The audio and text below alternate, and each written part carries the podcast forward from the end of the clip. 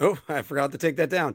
All right. Hey, welcome everybody to another episode of Big Apple Hockey, where we are going to give you the best hockey coverage. And we have a lot that we're going to talk about today. And I, I actually, I think it's going to be a great show today, but they're all great shows. So I don't have to worry about that, right? All right. I, of course, am your host that can't find his own name right now. Uh, Marc Williams. Okay, there we go. And I'm joined by the host of the final buzzer with John Filkowski. I think his name is John Filkowski. um, I'm not sure if his name is actually John Filkowski. I think that's just what the government calls him. But uh, yeah, um, interesting, uh, interesting game the other night. Interesting game last night for the Islanders too. We'll talk more about those. But uh, happy Hump Day, everybody! And it's uh, we're we're halfway there. We're gonna start calling it Big Apple Hockey Day soon enough. Yeah, Big Apple Hockey Day because the third part of our broadcast, the man we call El Rock, Mr. Anthony LaRocco. Uh, Marc, I was wondering, um, do you, do you happen to know if, if Zach Parise has found the fountain of youth by any chance? You know something, Anthony? You bring that up, and you're 100% right about that. If there's anything you could say, is my goodness, Zach Parise has just been producing like it's 2012, and he's playing against the Rangers every single night. So I I can't explain it. I I don't have any ways to explain it. But you know what? I'd take Zach Parise on my team any day of the week and twice on Sunday. I'll Works his that. tail off. Yeah, he, that guy's got a motor that's unbelievable.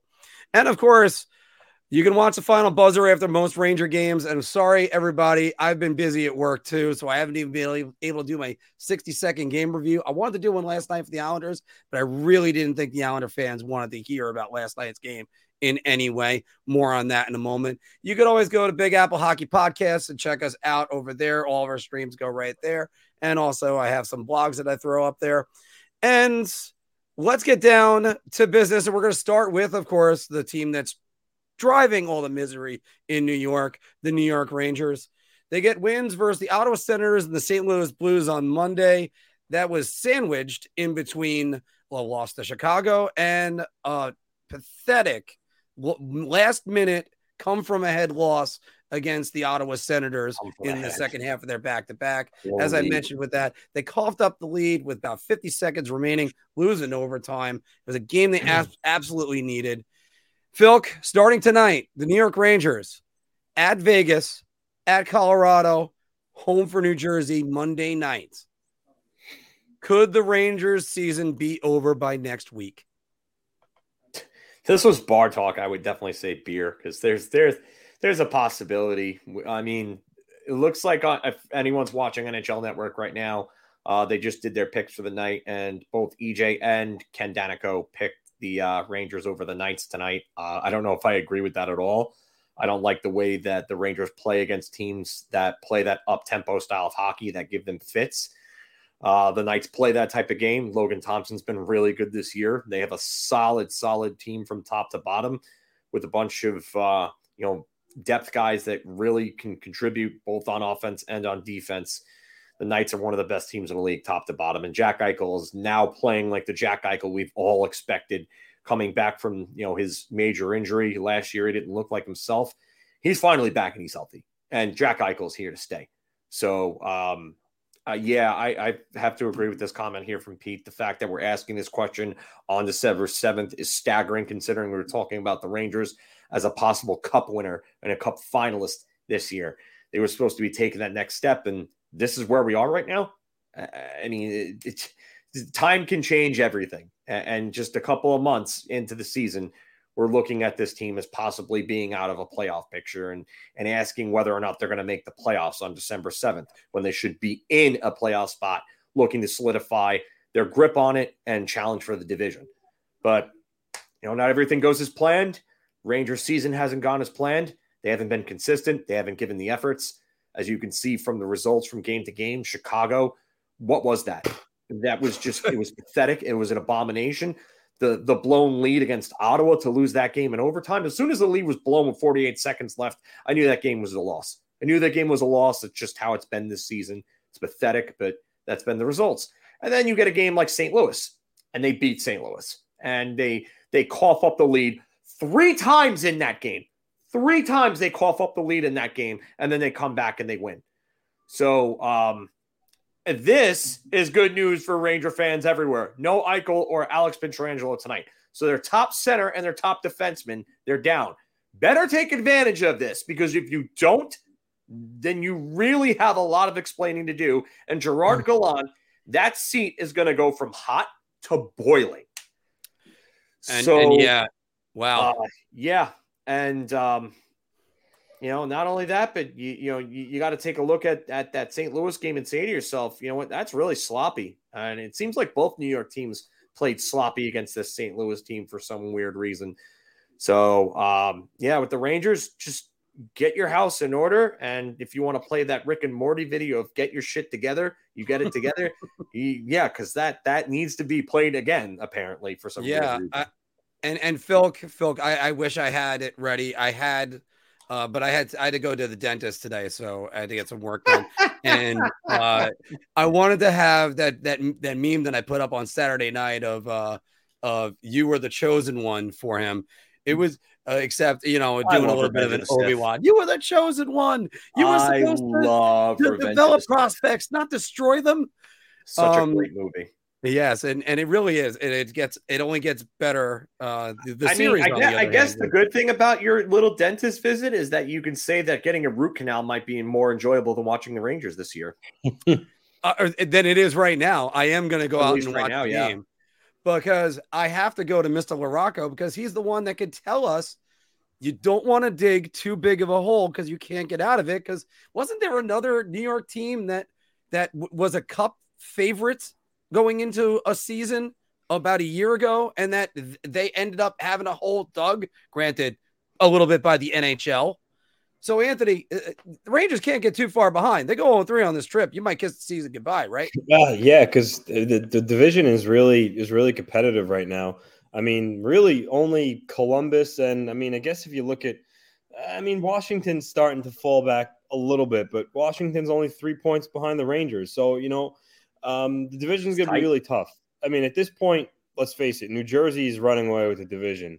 Um, and then, you know, the Islanders, the Hurricanes, the Penguins are separated by two points for second in the division. Um, so it's it's gonna be it's gonna be really tight. So yeah, if, if the Rangers were to go 0 and 3, that you know that could potentially potentially put them in a pretty decent size hole, depending on what some of these other teams do during the course of those three games the Rangers are going to play. But um, you know, I, I, thought they avoided disaster when, you know, when I saw it was the Blues that came back and it was 4 3 St. Louis at the end of the second. I'm like, wow, you know, the Rangers might very well lose this game and, you know, maybe the wheels are going to start to fall off. So, you know, thankfully they, they were able to find a way to get to get the two points. But, um, you know, even still, if I were a fan of the team, I wouldn't be happy. And I, I know you guys all feel that same way too. So, um, you know, it's got to you got to get to that starting point where okay, well, now this is going to be where we turn things around. Um, you know, if you win one game, yeah, you beat St. Louis, but if you lose to Vegas tonight, then what does that accomplish? Being that your next two opponents are what Colorado and New Jersey, so it's more yeah, on Colorado, by the way, and Bar Talk, everybody. It, it's gonna be mm. it's gonna be tough for them. They need to they need to string you know a good two, three, even four together to really start to feel good about themselves again. Um, and you know, I, know we've mentioned it. You know, Igor Shesterkin last year was was a god. Uh, his save percentage is nine ten right now. Um, you know, so he could definitely find another level for sure. Um, the sooner he gets there, the better for the Rangers. But in the meantime, they got to support him better. Well, you know, while he works out whatever you know he's he's going through right now. But um, yeah, it's it's crucial, Marc. Like you said, to lead me in. You know, expectations are, are good and all, but if you don't meet them, then you're the darling that you are is washed away. So yeah. they, they need to they need to start winning games and getting points because I know the feeling all too well. The only difference is at this point last year, the Islanders season was pretty much already over. Um, for you guys, it's not that way at all. I mean, you're still close to a playoff spot, but it can get away quickly. Anthony, to continue on with what you're saying, because one of the diff- one of the only differences between this year and last year for the Rangers versus the Islanders is the island the Rangers were one of the teams that were running away with it. And you basically had the the top 4 of the division set because the Penguins were hot. More on them again in a moment. Um you had Carolina, who was hot, and then you had Washington, who was, I think at this point, they were still either first or second in the division. The thing about the Rangers is they have to figure out this change. And the one thing I've I've said over and over again, their schedule doesn't let up. They don't get more than two games off. Uh, you weren't going to send a new coach out on a road trip, and you weren't going to fire an old coach on another road trip. I want to be clear because I get this question all the time, and I'm going to talk about one of the candidates everybody talks about on Twitter later. Is there's there's there's that that that reply of what you don't like the guy? I love the guy, but you the results are speaking for themselves, and the Rangers are trying to go for a Stanley Cup. That's they they sped up this timeline. It's not my fault. This is a results driven business, and if that means they have to part ways with Gerard Gallant before Christmas. I mean, think about those words. I thought maybe Lindy Ruff might get canned at Thanksgiving. The Devils come out hot. I don't have to worry. I, I, my prediction's wrong. That's fine. But then to turn around and it's Gerard Gallant is the guy that gets fired. Uh, I, am in yeah, you know, I don't. I don't. What type of bizarro ass backwards world are we living in? I don't see it happening unless things go really south. Because I mean, let's face it. As much as they're struggling right now, they're only you know what few points out, three, four points out of a playoff spot, whatever it is. So they're not going to fire a guy um, when they're that. I mean, granted, they based on what everyone's expecting to do, they should be well into a playoff spot. So I know that plays into it. But Oof. it's not like they're the Chicago Blackhawks, which case he would have been gone already. So I still stand by it. I really don't see him getting canned. I mean, maybe if they did something, you know, where they, you know, rattled off five, six losses in a row, I mean, maybe, but I, I right now I, I don't think he's close to getting fired per se. It's it's also the way they're losing Anthony. They're they're not well, winning. Yeah. They're yeah. not winning at home. That's a huge problem. They're coughing up leads at home. NH, I know, I know. Everybody wants to say, "Oh, we live in the topsy turvy modern NHL. Uh, third period leads aren't safe." BS. Go around the league. A lot of teams, you might lose the third period lead. You're not. You're not losing it in regulation. That's that's what the problem with the Rangers is. That was these games of regulation. They did it against Edmonton. They lost the point that they had a, a short two points because again, this division, some of the teams are starting to get hot, and that's going to be a problem. And we talked about the the last 10, four wins in their last 10. I think they were four and six. That compare it to Carolina, who is four, one, and five. They at least got 13 points in their last 10. The Rangers got eight. And at that at that rate, you don't want to get too far behind because, as I say, I keep saying on Twitter all the time, the Vancouver Canucks played 650 hockey to miss the playoffs last year. That's a damn good team that missed the playoffs. This year, eh. Phil, last word on the Rangers. the Knights having all these injuries is big. But Colorado, looking at their notable injuries right now, it's on NHL Network. MacKinnon, upper body. Lehkonen, upper body. Byram, uh, lower body. Um, Landeskog with the with the knee injury. I mean, they've got Josh Manson, lower body. Kurtis, MacDermid, lower body. Byram, lower body. Rodrigues, lower body. Uh, you've got to take advantage of these teams right now. Um, I've said that if the Rangers were to go one and two in these uh, in the next three against Ottawa. I mean, and then uh, Chicago that Gallant would have been fired. I think if they go 0 3 that uh, against uh, these next three teams, I, I definitely think that there's a chance because now the word came out the other day that James Dolan is closely monitoring the situation in mm-hmm. New York. And the last time that that happened, David Quinn mm-hmm. Yeah. So um, there definitely could be a move made sooner than later. I know that you guys keep pointing to the standings and the fact that they're not far out. That might motivate James Dolan and actually play the exact opposite of what you guys think. And it might actually motivate James Dolan to go get a coach if they start losing these games. So this way they don't fall too far behind because Dolan does not want this team missing the playoffs. I can tell you that right now. I don't even have to know the insides to know what's going on and know that Dolan doesn't want this team missing the playoffs. He wants that playoff revenue. He wants them going for a cup. And he's going to want Chris Drury to put this team in a position to be able to go get that cup and make those moves to help put them over the top at the deadline. So if they lose these three games, I, I Uh, think yeah. there's a move made sooner than later. Yeah, I mean that's I, I can't stress how important this road trip is. And yes, we're going to talk more about Colorado in a minute with their injuries. Uh, but again, imagine going 0 2, and then you have the looming specter. I can't believe these words coming out of my mouth right now, but the looming specter of the New Jersey Devils waiting for you when you get back home. And then you go 0 3. Those are all points that are gone. So again, the Rangers can't afford to to lose points. So, and then what do you guys think about the Rangers right now?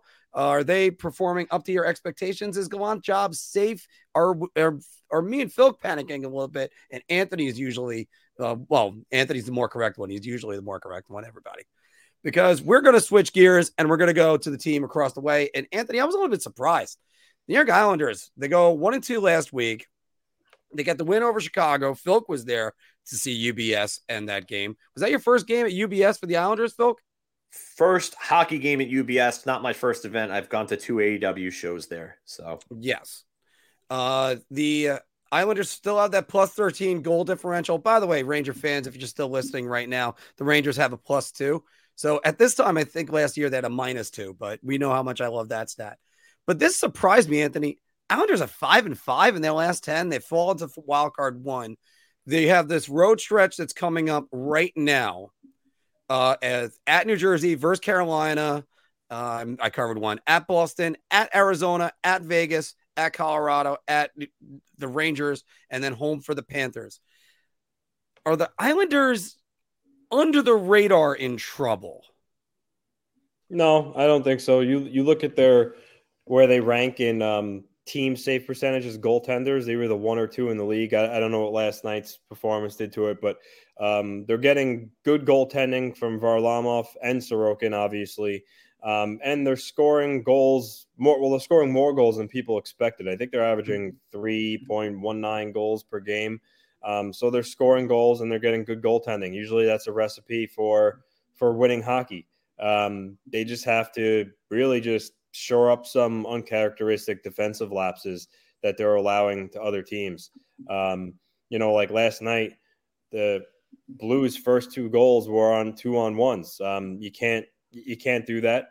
Uh, and the same pair is out on the ice. You know, Mayfield and Romanov were on the ice for both those two on ones, and um, you know, and each time Romanov was the was the man back, and you know, I, I don't blame the defense. It's hard to really blame the defenseman too much on a two on one, but I think both times, um, you know, he gave he gave too much too much respect to the to the shooter and gave allowed him to really make an easy pass across on both times. And you know, as fast and agile as Sorokin is, um, he doesn't really you know stand a chance of getting across on either of those. So um, you know, put him in a hole early and just uh, overall not just last night's game. I know against Chicago they had a shutout, but Chicago's a, a really bad team.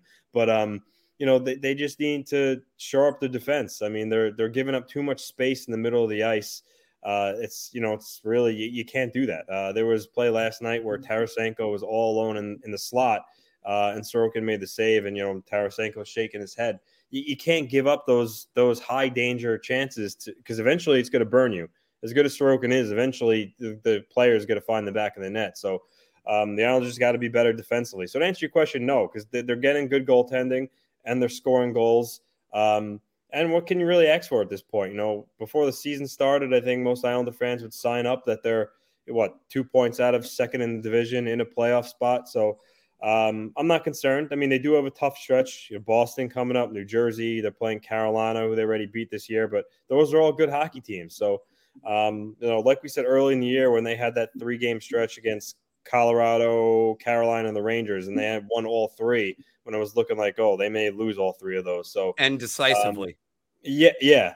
So uh, I, am It's going to be a tough. T- it's going to be a, a challenge for sure going up against good teams, but I think they're up for the task. They just need to clean up their defensive game. By the way, one reason why you always should go to us and say, for instance, Mr. LaRocco right there on uh, what's the Islanders' uh, goals per game? He had it at 3.19, and he's dead on right. Filk, are the Islanders on the radar in trouble?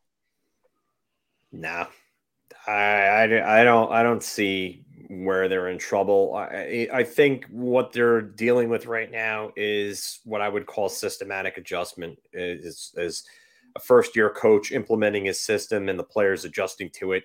Um, I, and not even just last night against St. Louis, but I mean, some of these other games, Mayfield and, and Romanov have just they don't look great as a pair together. I don't know if you're seeing the same thing that I do, Anthony, but it seems like something yeah. is off with that pairing, right?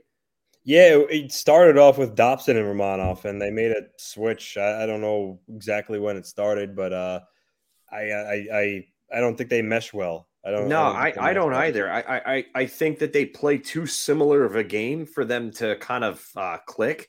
I think yeah. there needs to be a little bit more of an opposites attract type element in a defensive pairing sometimes, and I, I think that pairing lacks that. But uh, to your point, and I, I was I was saying this before in our group text, but this is uncharacteristic of an Islanders team to to have that many scoring chances uh, in the high danger areas in the middle of the ice. And and over the last five seasons, since Barry Trotz's first season as Islanders head coach, the Islanders have really made it hard for teams to get to the middle of the ice and get those chances. Mm-hmm. And l- lately, these last 10 or so games, it's been a lot easier than I've seen in a long time for them, probably since the Doug Weight days for you know teams to get to those areas and score goals against them. And you know, Ilya Sorokin has still been fantastic regardless of that. And even Semyon Varlamov has actually played well for mm-hmm. them. I mean, yeah. against Chicago, um, they absolutely locked them down. I mean, I was at that game and I thought the first period was an evenly played period. I thought Chicago, for playing the night before, actually was playing really well. But it seems like after the first, they kind of just lost their steam and the Islanders got that goal, which we, I didn't even, we weren't even able to tell at the game that that actually happened because it was just such a, a small event in such a quick amount of time. When you know they started, you know, halting the game, we were like, "What's going on here?" And then it came up on the the jumbotron and so on. So after that, the Islanders, it was the tale of two different games. There, they they locked it down from that, but just I don't get what happened against St. Louis, but I, will I'll just attribute this to them trying to adjust the Lane Lambert system and uh, you know, just kind of having a little bit of a rough patch there. I think they'll probably get everything down and pat. And by the time the deadline comes around, they'll be in a playoff position. They're going to be fine. I, I don't have any worries about them if I'm an Islander fan, but um, I, I think they just need to go grab one more, uh, you know, goal scorer, maybe a guy yeah. like Tarasenko if he somehow becomes available. If St. Louis continues to falter, they're 12 or another name we're going to mention in a moment. Yeah, uh, they're 12th in the league right now in goals for, which is pretty good, upper half of the league. But you know they could still use a little more help as they've needed for years now. So a top flight sniper or somebody at least a, an upper level sniper would actually help them out big time. Yeah, I was a little bit uh, shocked about the five and five record. They're at least going to get Colorado at a good time for them. Yeah, I know it's it's it's amazing how the tone changes from us. For the Rangers, it's utter disaster because if if it's not Igor Shesterkin standing on his head right now, do you have any faith in your goaltending if you're in the New York Rangers? Go to the New York yeah. Islanders. Ilya Sorokin is standing on his head, and Semyon Varlamov is playing well behind him. There's nothing to worry about with that. Their defense, it's it's you're not worrying about having to remake pairs. We talked about uh, Mayfield and Romanov, but even at that, if they just switch those two guys, they're going to be fine. Their lineup is still consistent, and by the way, they're it's amazing. They're the they're the best team in the third period in the league. It's it's almost not even close, and they're wor- they're even more dangerous when they're behind. Like they, last night's game, they were down five to one. They shouldn't have had any business clawing back to even get to an empty net situation. They let out two empty net goals. That was all right. But they're, I mean, if if you're ahead of this uh, this team, they're they're like a bunch of uh, they're like a pack of dogs. They're gonna they're gonna go and try to devour you and try to get the win. So hey hey hey New, hey New York Rangers, take notes from your uh, crosstown rivals. And it and it really is amazing how things changed. Last year it was them that were the great ones. So yeah, in the third you know, period. No, no quit in New York right now. I mean, that's that's the Islanders. They don't they don't give up. Um, even when they're down, they do not. They don't. They always try to make it close. And they yeah, and that's that's, that's it, good. The resiliency, resiliency is is definitely something you want to have in this league because uh, it's not going to be pretty every single night where you're going to cruise to a victory. You got to work hard. You got to earn it. Yeah. Now it's just amazing, Anthony, because I think that they were still a good comeback team under on the trots. But again, you're talking about multi-goal leads that they're just erasing, or they're putting the other team back on their heels at least. Like they came up short last night. They came up short against uh, Nashville, uh, in Nashville. Uh, Friday's game, I mean, there was two empty netters, but they were right in that game too. So, yeah, I mean, gotta gotta look at it that way. All right, so guys, that's gonna wrap up this week on the Rangers and the Islanders. So, if whatever you think about the Islanders right now and how they're playing, throw it down in the comments below because we're gonna take a moment to reflect on the holiday coming right up. And uh, since Christmas is coming in about a few weeks, we have to get some letters to Santa and ask him for some things that we desperately, desperately need. So, Anthony, I'm going to start with you since we're on the Islanders. Uh, what would you say if you can ask Santa Claus for anything to bring the Islanders? And have you been a good boy this year? uh, I, you know, I think I think it's easy. Uh, a scoring a scoring wing. Um, they, they, you know they've they've needed it. They needed it for a while. Uh you know and there are there are names out there. Uh you know your your Tarasenko's uh, even though Bo, Bo Horvat's a center you know Bo Horvat's out there. Um there's the you know where the we heard this before? Patrick, Patrick Kane out there. Um and then who other knows who knows what teams are going to slip out of it from now and then? Sure other other names are going to be on the table. I mean Brock Boeser from Vancouver's out there too um, so I would I would say, you know, bring bring bring a scoring wing or a guy that could fill the net to the island because you know Matt Barzal is over you know point per game, um, and no slight to him, but he's been playing with like you know Simon Holmstrom who just came up from the AHL and.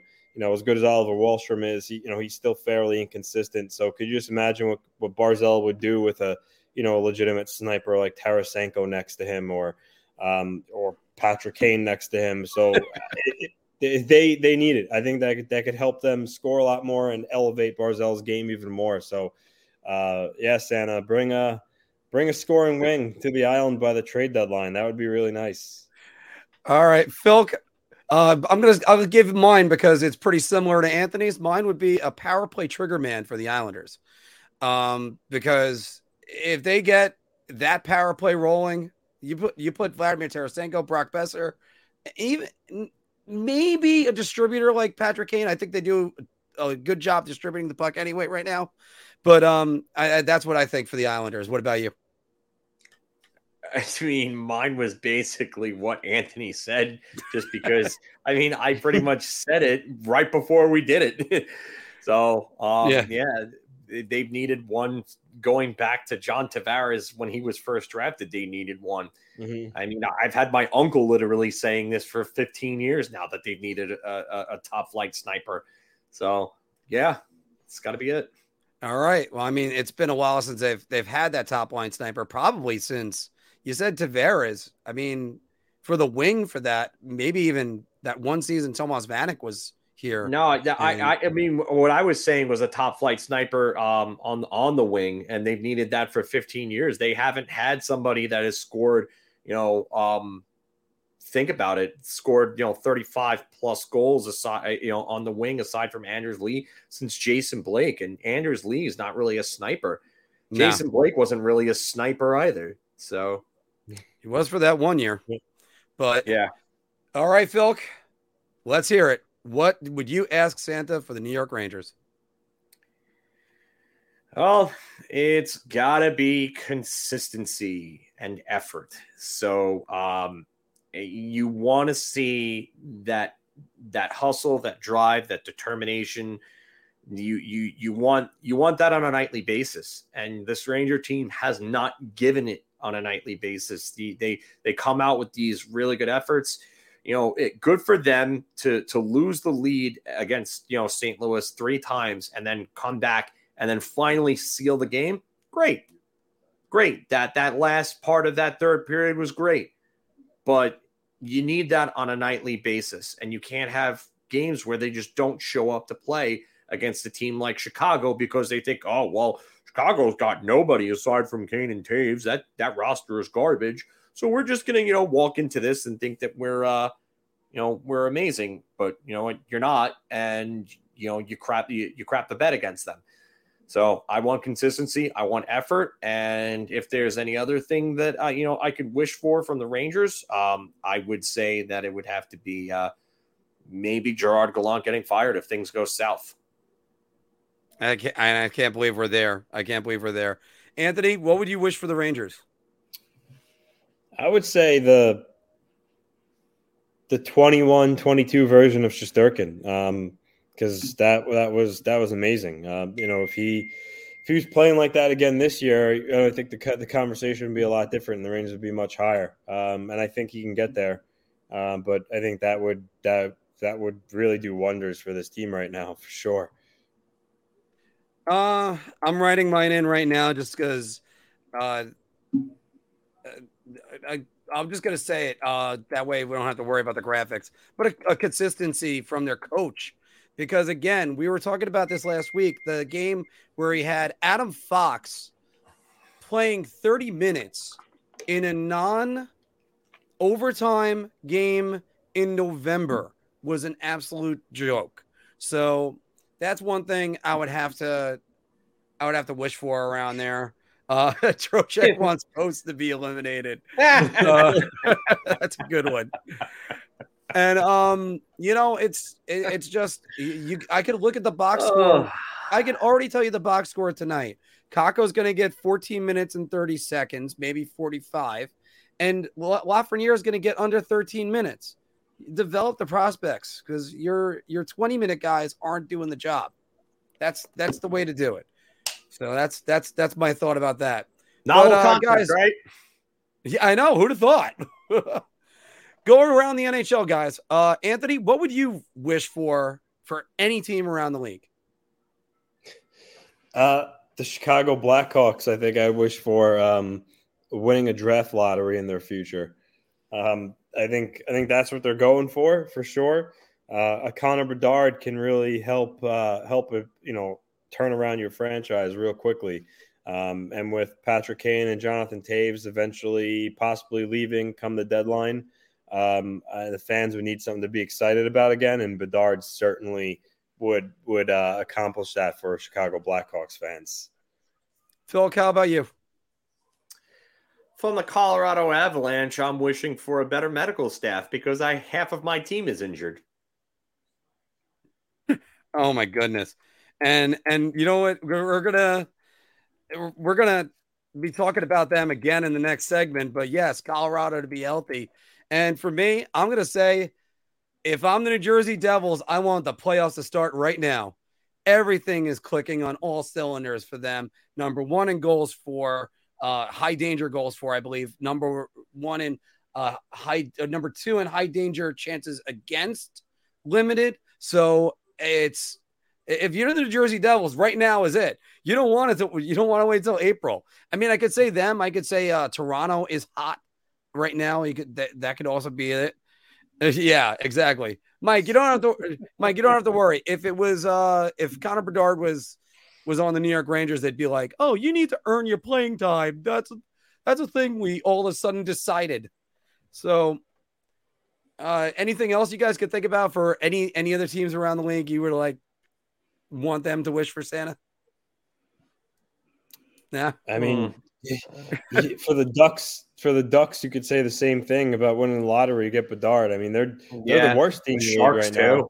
Arizona, yeah. Arizona, Arizona. Was, was, the worst team several times, and they could never win a lottery, and now they're playing themselves out of it. I, I think well, Tampa I think Bay would Arizona would ask Santa for an actual NHL facility to play in. Yeah, that's yeah. That would be on the list. well, right now they're asking uh, the citizens of Arizona about that. Phil, I, I, I think more? I think Tampa Bay would probably ask for the salary cap to be eliminated. yeah, that would actually be a good one. I mean, yeah. hell, they've, they've circumvented it before, so why not? All right. So, guys, that is what we think about the letters to Santa Claus for the, around the hockey world. Uh, you guys have been doing great with some of your comments down here for Buffalo. As for some consistency beyond October, absolutely, Cora. That's a pretty good one. They can always come out hot. Fire Gordon, bring back Jacques Martin. Yeah, that's a that's a good one. Yeah. By the way, did Gord Gord got hit in the head the other night, didn't he? Was it him or was it the Black? No, that was um that was Luke Richardson. Oh, okay. Yeah, the Yeah. puck literally.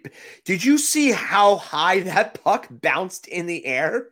Oh no. my god, it gashed up his head, man, and the puck hit him pretty fast and went high up in the air. And uh, Luke Richardson didn't even enter concussion protocol. He just sat there on the bench. He got got stitched up, and and that was it. That guy's a warrior. He always has been. Now, by the way, uh, first off, that's that's total Luke Richardson right there. So just before we get too far away from it, um, the uh, I think it was the Matt Martin goal was the one that you said that had to be whistled back the other night. Did they ever show a conclusive video of that puck going in the net? Well, yeah, they they they did. the The puck was over the line. It was it happened very very quickly, but it it was in. All right, counted. Just making sure that they showed that at the stadium. So We we yeah, they showed us it because the, the game stopped and we all thought it was a TV timeout. I, I was I was talking to Dave Ortiz, who I went with. did they hit the? Did they have have the the, the horn sound? No, it just it, it kind of stopped. It was weird. Like it- usually that horn sounds and it tells you that like you know there's there's something that's being reviewed, but there was nothing that sounded that you know let us know that it was being reviewed. Like it was weird. So um, I'm guessing that that must have been called to by uh, the Islanders and whoever their um, their video replay crew is. Good on them to pick that up because that was very very hard to see. I think the review they, they the league reviews those anyway, so Toronto will call it Yeah. down. All right, so guys, let's do some bar talk. Shot. This is the easiest I've ever to answer. I say beer. I can't even begin to describe. I'm actually gonna go crazy. I'm gonna buy everybody around on this one. Well, everybody, welcome back to Big Apple Hockey's Bar Talk, where we are gauging our confidence on NHL topics based on our choice, our choice of drink. What the hell is a choice of drink? Anyway, but uh, play along down in the comments below. Are you so confident you're going to buy everybody around? So so, I'll just take a beer, or uh, I'll take a shot. I'll, I just I'll, I just need a shot on this one. Um, here's one for you guys right now. The Rangers regret not re-signing Andrew Copp. Phil, shot. I I I- don't listen. Andrew Copp is not a bad player by any means, and yeah, they gave up a first round pick because they made the conference finals. But Andrew Copp is not as much as he would help. He's not the difference for this team. He's got 16 points in 25 games, but he's also only got three goals. And as good as he played for the Rangers, um, I, I again, I, I don't think that he is the difference. I, I like the way that he played with Panarin and Strome, and I, I think him, Panarin, and Trocheck could make a nice line. But you're gonna, they're not gonna give him five million dollars, and they weren't gonna do it. And uh, it, it just, I, I think that's definitely a shot. Anthony. Yeah, I think it's a shot too. Um, I know, you know, he seemed like he meshed well with the team, but you know, Trocheck's playing, you know, fairly good hockey for them. So I, I don't think it's um, it's really anything significant that that really hurt them by choosing Trocheck over over Copp. Um, and Copp's like I said, he's a good player. No knock on him, but um, you know, if you replace Trocheck with Copp right now, I'm not sure, you know, how much of a difference, if at all, it would have affected on where they are right now in the standings. So um, yeah, sticking with the shot there. Well, guys, uh, so the only answer I can give you is I'm gonna go shot two. So that makes shot, shot, shot. Everybody. Anyway, so it's it's definitely a shot. Um, they needed him to be a center. They needed a center, and Vinny Trocheck is a better center option than Andrew Copp anyway. Moving on. Uh Brock Boeser would be a better target for the. Oh, sorry, the Islanders should try to make a move for Brock Boeser. Anthony. Uh, I mean, yeah, I'm not I'm not opposed to it. I know he's had a rough he's had a rough go to start the season in Vancouver.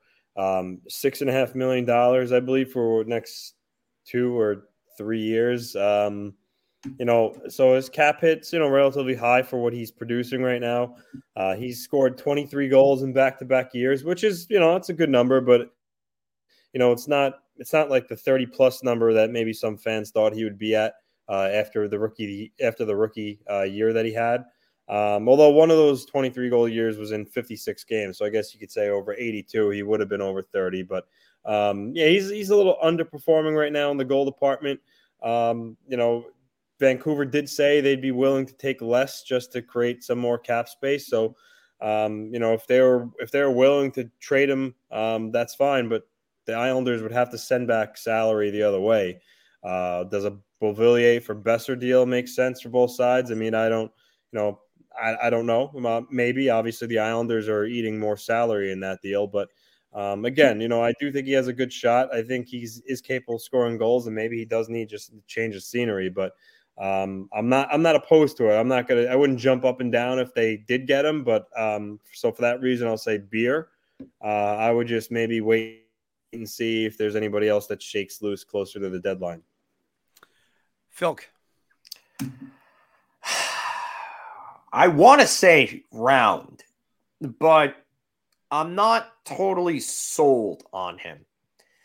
And the reason for that being is that as Anthony, uh, you know, so very eloquently just outlined everything that really I wanted to say, um, his numbers have kind of struggled over the last you know couple of years. Mm-hmm. I mean, that 2021 season was really good. He was on pace for over 30 that year, but his cap hit is kind of high in relative uh, in relativity to or relation rather to what he gives you in terms of offensive production.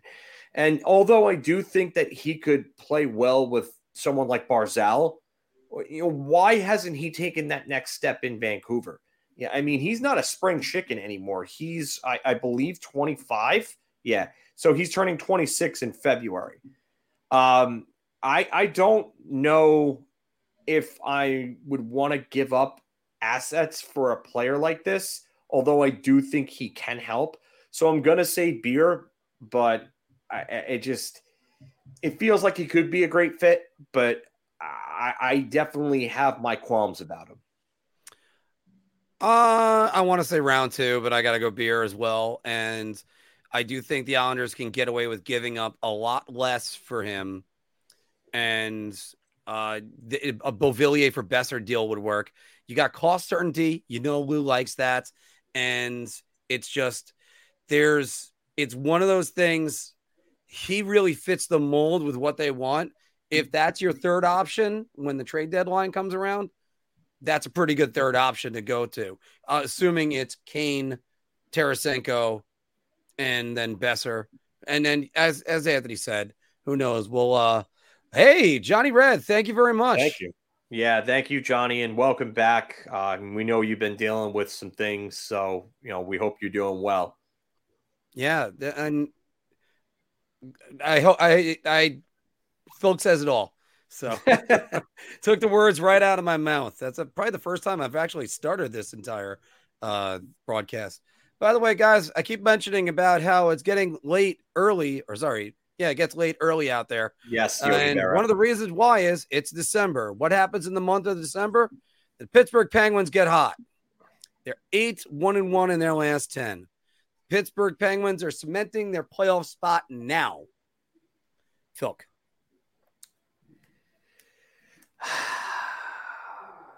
I'm going to say beer and I, I hate to say it because I, I I just want this team to just fall off the face of the damn earth already. But um, it, it looks like they're they're starting to play better, but they're another team that's been plagued with inconsistency. Uh, Chris Letang is skating again, so that stroke doesn't seem like it's going to keep him out of the lineup for a terribly long time.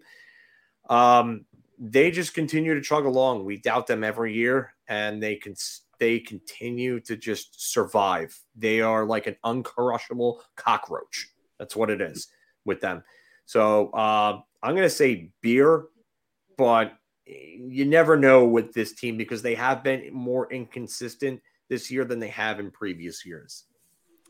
You just can't quash them. I'll I'll step up on this one, Anthony. I'm going to buy around on it. That's what the Penguins do. They put themselves in the playoffs in December. Then an injury rolls around to whoever Crosby, Malkin. They've done it the last few years, and then by that time they're already in and you don't have to worry about anything. That's what consistent teams do. And by the way, Sidney Crosby, I think he's seventh in the league in scoring right now. The guy, he he's a machine. He's just a machine. Mm-hmm. Anthony. I'm gonna say beer because you know cementing in a playoff spot now. I mean the the the Rangers are only three points behind the Penguins. Um, so three points from being on the other opposite side of the playoff line is nowhere near uh, cementing a, a spot. Uh, I think really the only team you could say that to about right now is New Jersey. I mean, New Jersey is probably cementing them. I mean, they, they have 43 points. The next team out is the Rangers at 29, was at uh, thir- 13 points. Um, that that's when you're when you're that clear of the playoff line, that's cementing a playoff spot pretty much. So uh, the Penguins, yes, they are on fire. Crosby's turning back the clock with his play right now. I think he's on pace for you know 110 points. Um, so kudos to him. Uh, but I mean, the three points isn't enough to say they're cementing a spot. So I'll, I'll go beer, but um, mm-hmm. I think they likely get in, but it's they're not cementing it in any way, shape, or form. Let me go right back to you guys real quick, and I'm going to start with you, Anthony. How many points does it take to get into the playoffs in the Eastern Conference this season? Yeah, I mean, hundred. They all did it last year, Phil. Yeah, looking at the standings right now, um, I'm and just I'm trying to pull up the wild card ones here. The wild card teams have 32 and 31 points with the Tampa Bay Lightning and the Islanders in those two spots.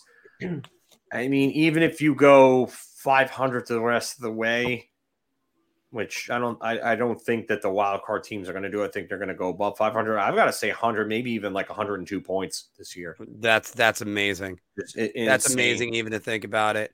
I was actually wanting to say 98, but Anthony brought up that stat and uh well, I also confirmed it, but it might it might take 100 points. That that's a lot of points. You you want you want to hear something that's even more crazy? You want to know how many points Sidney Crosby is on pace for right now? 144. Wow.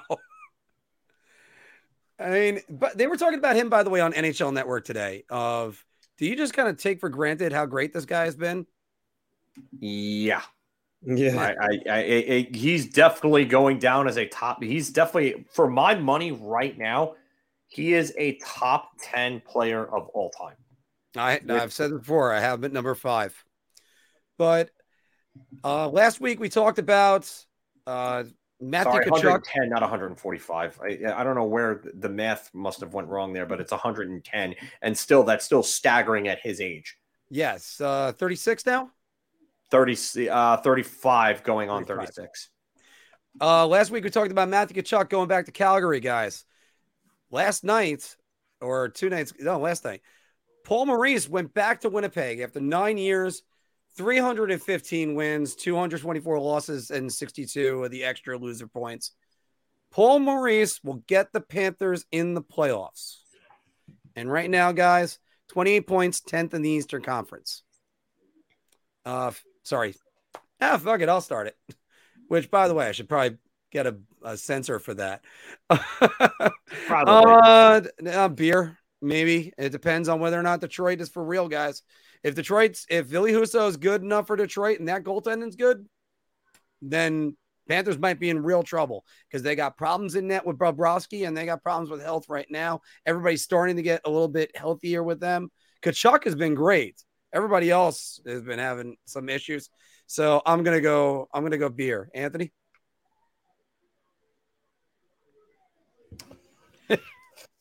I'm gonna go. I'm gonna go beer too. Um, I mean, it's to be tough for them because they're not gonna they're not gonna bump out Boston and Toronto are definitely to be the top two spots in the Atlantic. Um, Detroit's the third one right now. You can make the case that you know over time, Tampa Bay being an experienced team, they'll they'll eventually kind of bump the Red Wings and, and into the third spot. Um, so from there, you're talking about the Panthers would be fighting with the wild card spot for, with the with the likes of you know the Red Wings, the Rangers uh, you know, maybe the you know the Islanders, the Hurricanes, Penguins, because they're all so close to each other. Um, and right now, I, I would, I mean, I think I would even take the Rangers over the Panthers right now. So I, I put them below all those teams that they could be fighting for. Uh, I think it's going to be really tough. Bobrovsky is not good right now. Um, and it just seems like Tkachuk's putting up numbers, but they really they're really missing that Barkov Huberdeau type connection that they had so much chemistry with. Um, they've had been dealing with some injuries, so I, I don't know. I think it's possible. I'm not going to count them out, but I lean more so on the side of no than yes. Yeah. Uh, Phil. I am going to say I'm going to go off the board and I'm going to I'm going to hot take this shot. yeah, I, I almost went there. Goaltending. I almost went there. I, I don't trust their goaltending and I don't trust their defense. so unless they go and they get somebody at the deadline, um, would they overpay again for another depth defender like they did for Ben Chiarot last year and then go give up the first for Luke Schenn like uh, Elliotte Friedman and Jeff Marek are suggesting? Uh, I, I don't know. Maybe they go and do something like that. Maybe they go and find another defenseman that's available somewhere. Um, but I, I don't see how you can continue to to win games when your your number one center doesn't have chemistry with the, the top line winger that you brought in the way that he had with the previous top line winger that was there. You're not getting offense from guys like Duclair and um, you know Bennett and and and, and Reinhart and the you know the ways that you you, you thought you would, and then um, the goaltending has just been abysmal for them, abysmal. And and Spencer Knight hasn't seemed like he's turned the corner and and taken the job yet. And there just doesn't seem like there's an answer in net for them. Mm. So he, I, I I don't think they're making the playoffs he's he's getting the job right now, and it's not because he's performing really well. No. It's just that he's not as bad as the other guy. Of course, by the way, everybody, I always I forget to pedal us ourselves all the time. Make sure that you're liking us, subscribing, and hitting the bell. That's the only way to appease the YouTube gods. Moving back to this, we we mentioned it earlier. Actually, Filk had the entire list of them, but I'm going to mention in the big one. Nathan MacKinnon is going to be out for about four weeks with an upper body injury. Colorado, five and five in their last 10. Colorado Avalanche are in trouble, guys.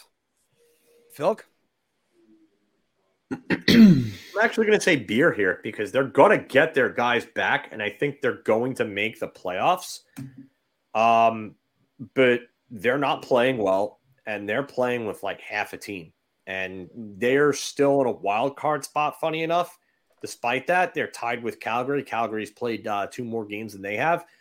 But the laundry list of injuries that I mentioned before, it just if they don't get those guys back sooner than later, um, they could get into further trouble. But right now, they're okay.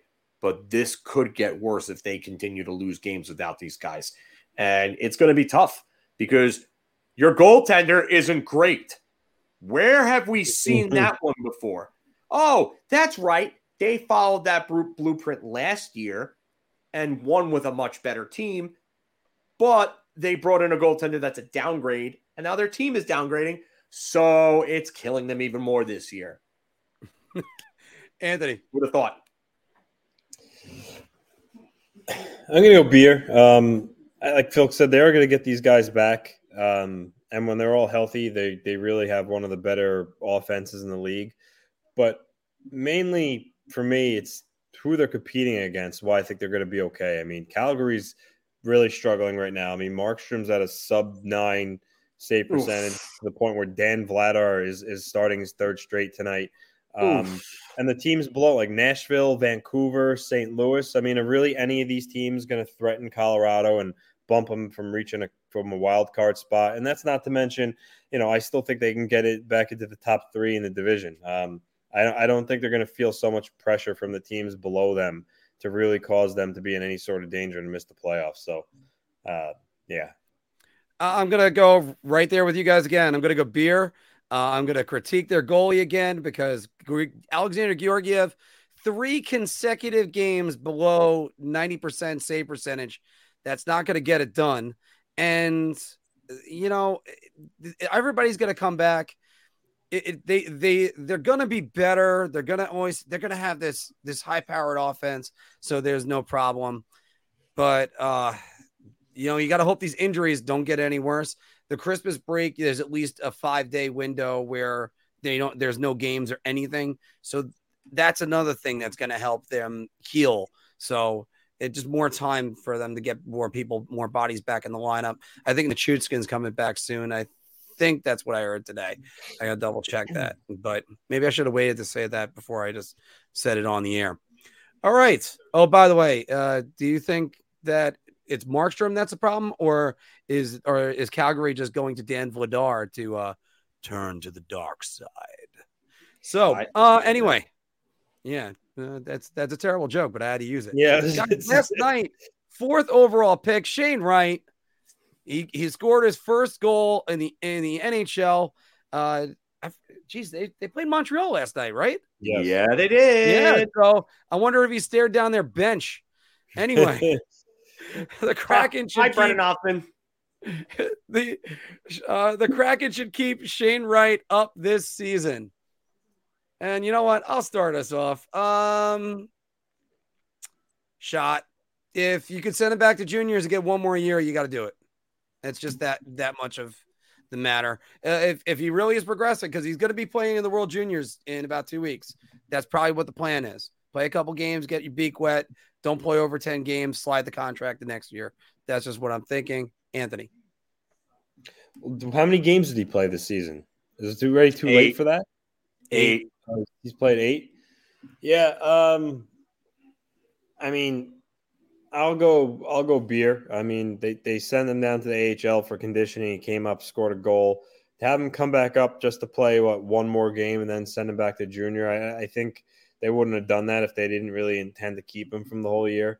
Uh, they are a good team. They are going to be playing meaningful games, you know, come crunch time. And I think he could really learn from that experience, uh, especially, you know, if he people compared him to Patrice Bergeron um, as a player that he matched. You know, they could see him getting to if he could be if he's going to be that type of player, playing in those type of games and and really learning from that could help him reach that level. But um, I don't, I don't, I don't think it would hurt him if he stayed up the whole year because I do think at this point he's above going back to the OHL. I don't really know what he has left to prove in junior. Um, so uh, I'll I'll say beer. Phil, He basically took everything I wanted to say. damn you, Anthony. It, it just everything I wanted to say was just in, in there. They, the only thing I could really add is that he had four goals in five games with Coachella Valley in the uh, yes. the the AHL. So obviously he dominated down there. He's above that. He's above the OHL. There's literally no reason for him to go even play in the World Juniors at this point. He's he's above that level. So Mhm. let this kid play. Let this kid get the valuable experience that he needs. I mean, he was obviously pumped to score that goal as you saw by his reaction. But like, just let him play. It, it, there's there's a central theme here with coaches and these hard nosed old school mentality coaches and these young players that are coming up. Earn your time, earn your time, but let me not hold the veterans that don't pull their own weight accountable. Let these kids play and develop. Gerard Gallant, Dave Hakstol. Let them David play. Quinn. Let them play. So yes, I'm buying a round on this. All right. Because by the way, also uh, that you can use Ken Watanabe from Godzilla. Let them play. So, uh, by the way, everybody that participated in the poll, thank you very much. I concluded it right now. Do you think the New York Rangers are playing are going to make the playoffs? Fifty-three percent of you said no. Ouch. All right, and one more we have for you guys for the bar talk, and that's uh the NHL needs to get rid of the digital dasher board. There's one more after that. Oh, you know what? We got one more after that too. Uh, that was a late addition. Nice one. I like that. All right. So the, let's do this one first. The NHL needs to get rid of the uh, the digital da- uh, dashboard ads, Filk. Shot. No, there's no need to. It- it- it- aside from certain glitches here and there. That's production issues with whatever network that it that it's on. But um, no, shot. Let them let them gain more money.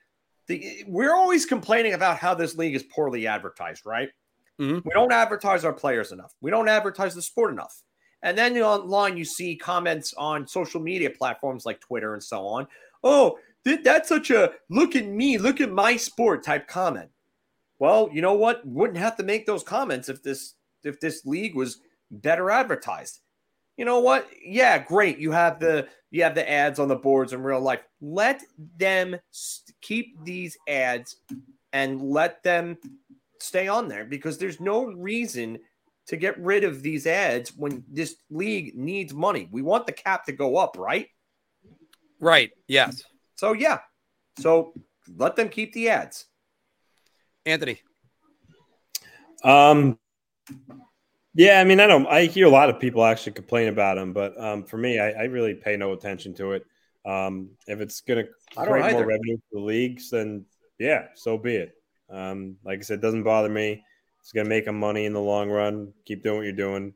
Um, first time they're doing it, so I'm sure as time goes on, they'll they'll get glitches and stuff out. But yeah, I no no issue with it. Uh, I'm gonna actually gonna go shot two for almost a different reason from you guys. Once, I actually I liked it. I like the the revenue. I know some of the glitches that are in there too. I'll tell you one thing. This is my reason is to keep those. You know exactly that. Johnny Red just took the words right out of my mouth. Better on the digital boards than putting ads on the jerseys. I don't want ads on the jerseys, and I'm well aware that we've all had the um Reebok sign on the back of every single jersey or starter or whatever. I don't want ads on jerseys. So that's exactly why I'm going to go shot on that one. So everybody, oh wait, wait, hold on. There's one more that we got to go to, and I I got to say that I I, like- I kind of like this one, and that's Rasmus Dahlin is a Norris Trophy front runner. Phil, go ahead, build the case. Uh, I'm gonna buy everybody around on this one, and this guy, he probably won't win it because Buffalo won't make the playoffs. Adam Fox is the only defenseman in the uh, to to win the Norris Trophy on a non-playoff team, and he did it in a lockout shortened year. But Rasmus Dahlin is playing as good defense as anybody in the league right now. Erik Karlsson is the only one with more points. Rasmus Dahlin is a plus 10 rating on that Buffalo team. And that Buffalo team is basically him and Tage Thompson just carrying that team right Mm. now. And Dahlin's been a big source of offense for them. He's played great defense. And um, you can ask um, what's his name about how it feels like to get uh, Brian Campbell, basically, because uh, Rasmus Dahlin pulled the Brian Campbell and RJ Umberger the other night and absolutely destroyed a uh, San Jose Sharks forward with a huge hit. That was a great hit. That's that was a seen in a great hit. And uh, probably as soon as we conclude bar talk, we'll talk about the other hit that night that a lot of people talked about. But uh, there's, uh, I gotta, uh, yeah, you know what, Phil? I'm getting close to buying around. I'm gonna do it.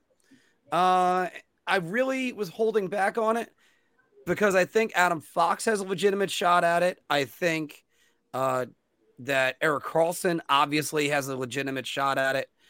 The third guy right there is Dahlin. And you know what? I might bump him up to the front because he's right now playing arguably better than Fox or equal to Fox. And they're playing better defense than Karlsson. And if Right. Karlsson's a finalist this year, that's he's already won two. We've talked about uh, before in the preseasons on how teams or writers will give awards to guys that haven't won. So uh, Dahlin might be the guy. He might be the guy.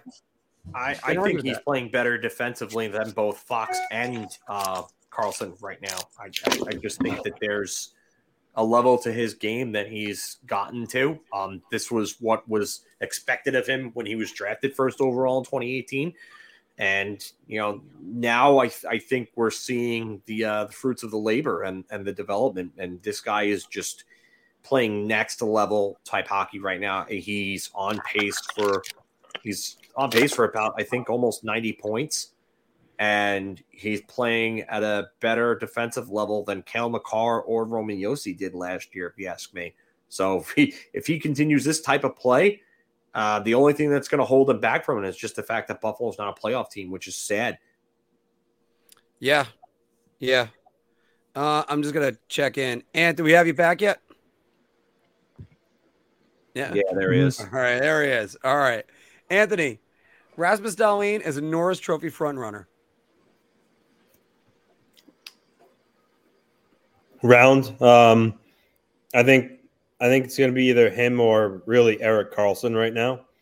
Um, I mean, it's funny because Erik Karlsson, everyone pretty much thought the guy was shot based on his play the last couple of years. Show of hands. Who thought he was shot? Yeah.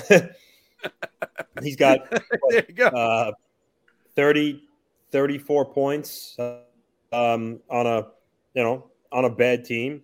Granted, Dahlin's right behind them is also on a bad team, so it's equally really impressive what they're doing. I mean, Dahlin's younger, um, but I think right now they're probably neck and neck.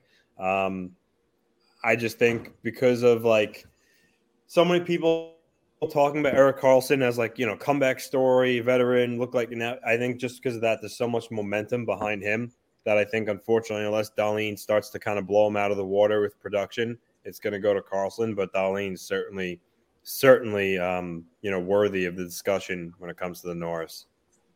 Just I know he's not in this topic, guys, but I got to throw this guy's name out because I've been trying to find a way to put him in the show with the rundowns and all.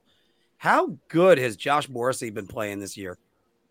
Josh Morrissey would be another one for me, and I, I know we were talking about him yesterday, and I, I, think that contract is one of the three to five best contracts in the league right now. He's under contract, I think, for another four years after this one at 6.25 million. He's over a point per game, leading the Winnipeg Jets in scoring.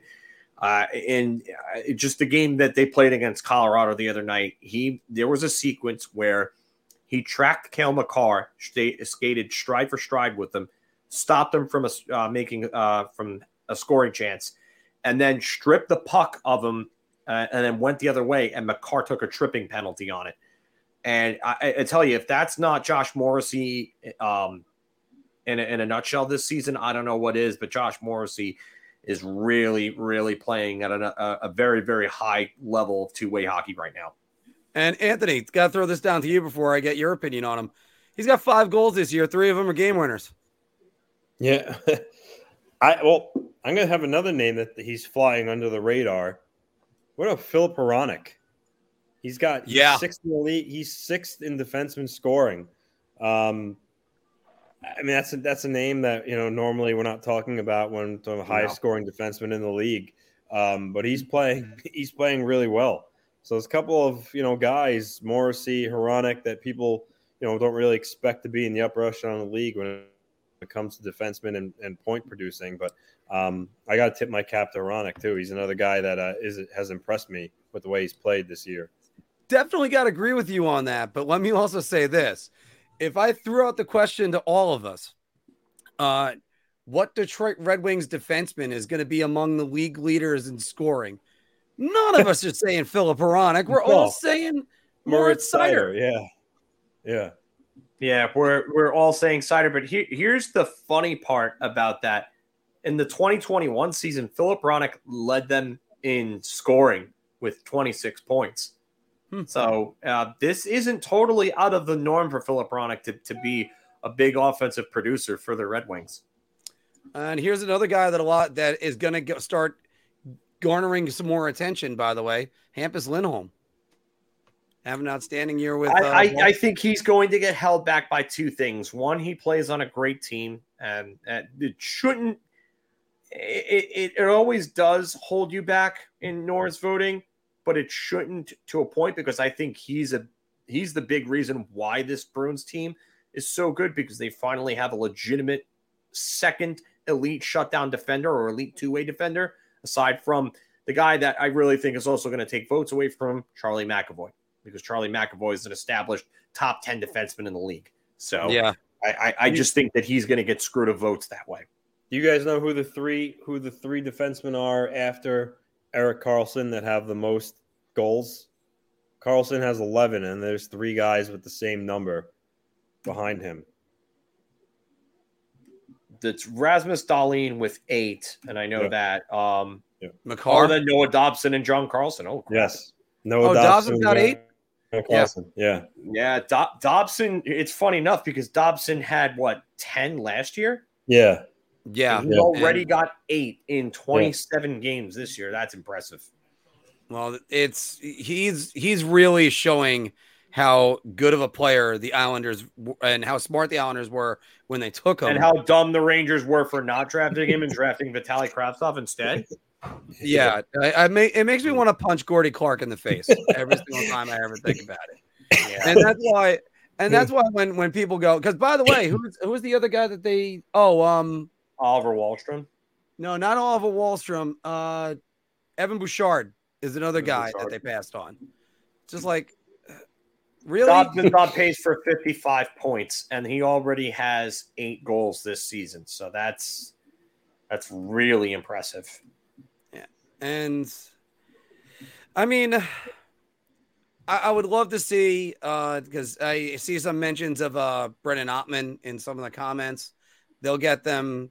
He might be up later on the season if the Rangers are still within shouting distance of the playoffs, because you can't exactly be too confident on it. But we're gonna go to their or uh, just uh, Q and A and league wide banter right now. Just sign off on this, guys. Thanks for watching Big Apple Hockey Bar Talk. And if you happen to uh, want a gift for anybody, go to manscaped.com and use the promo code BAH for 20%, off and free, shipping. I, I had to think about it for a minute.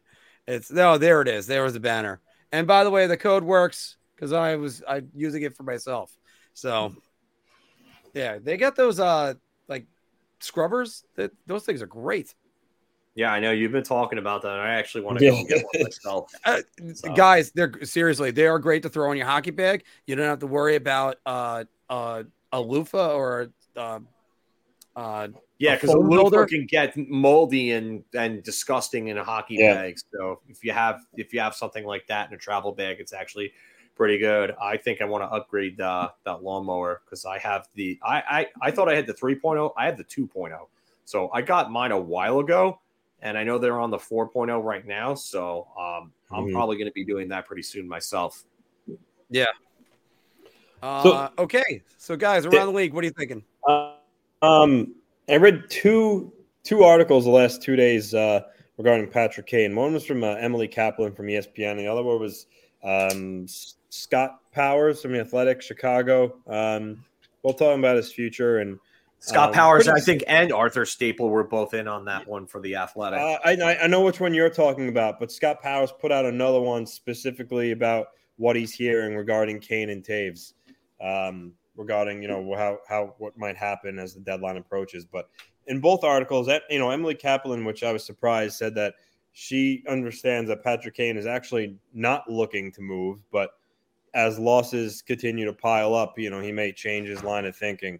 Um, and Scott Powers said it's believed that out of Toews and Kane, that Kane's the more likely one to actually uh, get traded. But he also said that he doesn't he doesn't think that that Kane and Toews are actually going to go to management and formally request to be traded, and that's going to be more of you know them meeting with the team and kind of discussing together what the future is. But they don't. It doesn't seem to me that they're going to go out of their way to really like force their way out. So um, it kind of it kind of sucks for Chicago because both those guys leaving would benefit their rebuild and accumulate assets.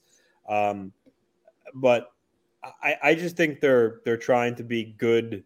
I think they're trying to protect their. I was just gonna say that. Yeah, I, I I think think, they're I think they don't want to be the guys that go to uh, you know go public and say, "Oh, get me out of here" in the middle of a rebuild, and then have the fan backlash. I think they just want the team to go to them and be like, "Hey, you know what? We're gonna force our hand here," and I think they eventually will waive. So I I, I do Yeah. agree with that.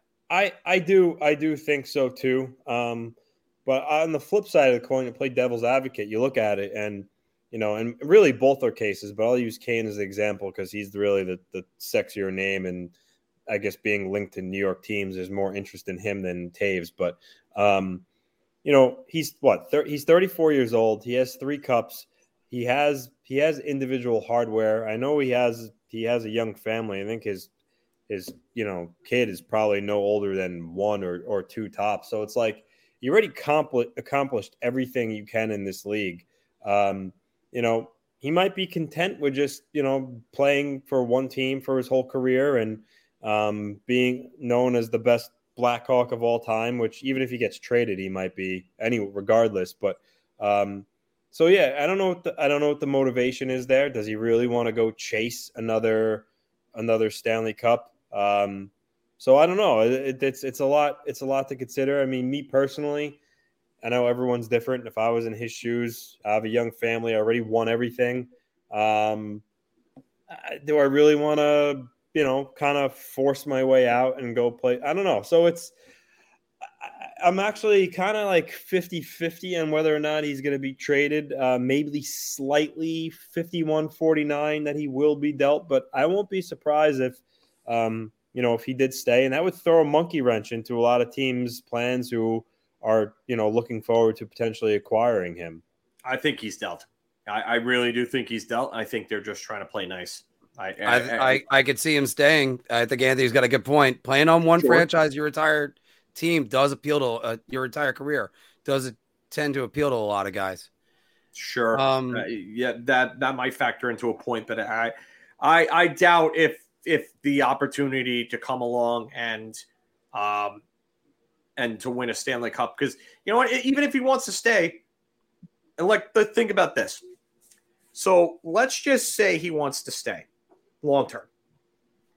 He can just as easily pull um who was it that was signed away and then went right back in the off season? The I mean, last Keith person did it. I know the that. last person I can think of is uh Matt Moulson was traded to Minnesota and then signed. No, there was one more recently in the NHL than that, just like last year or the year before. Yeah, I'm trying to think of who you're talking about, and and I'm losing I'm losing it right now. But it, it's it's happened in other sports too. Aroldis Chapman did it. Was traded away from the Yankees to the Cubs and then went right back to the Yankees. You're yeah. only gone for a few months from your family, so if you want to go and and help the team out, I mean, it would I really think it would help the team out if he did that. If that's if that's his plan and he wants to stay in Chicago, then and and he really wants to help the organization out, then he could be the good soldier and say, "Hey, you know what? I'm not going to go public. You guys come to me and you guys find the deal. I'll waive whatever. And then I'll sign back with you guys in the offseason for a lesser contract." So, it's it's not a bad decision. I think Doug Weight also did it as at some point too. But it's Justin Braun's another one who who who did it. Sean Statler is right on this because he went right back to the Flyers after being traded to the Rangers at deadline. Yeah. Actually, guys, I forgot about it. There was one thing I was kind of beefing on this week because I I was talking about it with people on Twitter. I'm I haven't played the intro in a while, so I am going to play it. Uh, this is just this is a quick on the mark with you guys not going anywhere off the screen. This prediction that's right up here. Uh, being single most of my life. Or just yell at Larry Brooks like every other New York Ranger. See, I got to hold my head like this because my head hurts. Because every single time I start thinking about it, Phil, we've been talking about potentially replacing the coach. That has been something we've been talking about for a while, and Anthony's been smiling as he sees our frustration. But Ranger fans, Mark Messier is and will never be the answer at coach. Stop. Stop putting it on Twitter. Stop stop asking for it to happen. It is not only a terrible idea, it's a dumb idea. He was a captain of the New York Rangers in 1994. I am thankful. He's one of the best New York Rangers ever to play. But he's never run a practice. Do you think he just shows up, just jots things down, and then the Rangers are fixed? Are you kidding? And then I keep on hearing, well, 94, 94 in the guarantee. Okay, as much as I revere Mark Messier, and I do use the word revere, he played, I believe, eight more seasons for the New York Rangers, and four of them were not in the playoffs. And his last playoff game was Wayne Gretzky's last playoff game. Stop. Stop. It'll never be the answer. And also, when's the last time any of you guys remember a rookie coach or umpire? Maybe Justin Messier. When's the last time a rookie coach or umpire won a Stanley Cup? And you think Mark Messier is going to be, yeah, Joby Messier. Joby Uh, you think- Do you think Mark Messier is going to be developing talent? He actively got young talent thrown off the team. Just no. Yeah. By by Sergei Zubov, by Petr Nedved. Nice little panic reaction trade because Messier went to the general manager and said those guys were too soft to handle Philly. Hmm. Yeah. And then what happened the next year after that? They they trade Zubov and Nedved, get back Robitaille, And, And Samuelsson, Danielson. and, and, then they get guys helped. Montreal and Pittsburgh in the playoffs. Then they go out, they get Wayne Gretzky, and then they get Jersey, Florida, and uh, the Flyers, and they just fell to the Flyers. But stop. Messier is never the answer. Not only did they get Wayne Gretzky, but they got Russ Courtnall at the deadline too. And, And Russ. Courtnall wasn't exactly uh, the guy that you wanted to have against uh, the Flyers at that time. But um, yeah, I, I see this way too many discussions, and Messier has never coached at even the junior level. Like enough is enough. Like uh, ten years ago, if you wanted to talk about this and say, "Oh, you know what?" But if Mark Messier had any aspirations to coach or be in a front office, he would have been in positions to be groomed for those roles already, and he hasn't been. So shut up about it. Shut up about it. It's not happening. Like, Anthony, Yeah. that's got to be lunacy, right? Yeah, I mean, I, I don't I don't agree. I think look, I I, want to say like when Butch Goring was the coach of the Islanders, I knew he wasn't going to make a good coach. Same kind of thing as as Mark Messier. Um, you know, some of these guys you're endeared to your franchise because what they did. You know, you, you think that you know they could be almost just as good as a coach as they were a player, but it's not always the case. Not everybody has it in them to be a coach. Um, and I think that would be a really wrong, terrible decision for the Rangers to, you know, move Gallant and then replace him with Messier.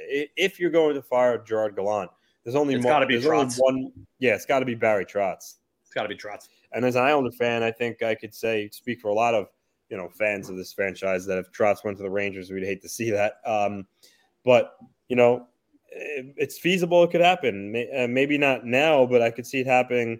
You know, next year if the Rangers fail to make the playoffs and and Trotz makes it um 100% certain and out there that he wants to coach again, then I think you know the Rangers are going to pursue him for sure. But it would have to be next season because this year the Islanders uh, own his rights, correct? Correct. Yes. Correct. Okay. Okay. Because he- he- here's another here's name that's been thing. bantied about, and uh, Phil, I know you don't want to hear it, and I'm going to watch you just Chris react very. Knoblauch. I know you're going to say it. Oh no, actually, Kris Knoblauch is the logical choice. They're paying him already. But what about Joe Quenneville? It's not going to happen. No, the NHL wouldn't allow it. Not after everything that happened. The NHL probably not going to allow it. They won't say Yeah. it front, forthright, but they're not going to allow that to happen. I can tell you that right now. Hmm. Joel Quenneville is a great coach. He's a piece of shit, um, but he he's a great coach. I'm, I'm sorry, you know, I, I I'm not going to hold back there. You you let that whole incident with Brad Aldrich happen. You you protected a guy like that. No, no, you're you're a trash human being for that. But um, yeah, uh, Quenneville is a great coach, but he is not going to ever coach again in the NHL after that, and he shouldn't. And that I'm totally fine with that. So uh, no, And all you Um, had to do was just go to the proper authorities. That's all you had to do. And that's all he had to do, and he screwed that up. So you know what? We I don't I don't care about Quenneville. I don't want to talk about him anymore, to tell you the truth. So um, I'm gonna move on from another thing here, and I'm gonna go to a, a different comment from Chris G. What's important to find out is what what is bugging the players. They obviously have a big issue, and we don't know what it is. Maybe it's Gallant. In fact, um, no, it, it's it's not. Um, I don't know if it's Gallant necessarily. I think that might be part of it, but um, I, I, think the real issue is is that there's dissent in the locker room, and Jacob Trouba's comments would tell you that, especially his comments after the Chicago game. There's something that's going on, and there's there's a there's a schism in that locker room between certain players, and it sounded like in that inter in that interview he wanted to call out certain players, but he bit, he bit his tongue hard on that. So when these players that are in question start to up their game and start playing well, in addition to the captain himself, who needs to either one pull his head out of his ass or two sit if he really is that hurt.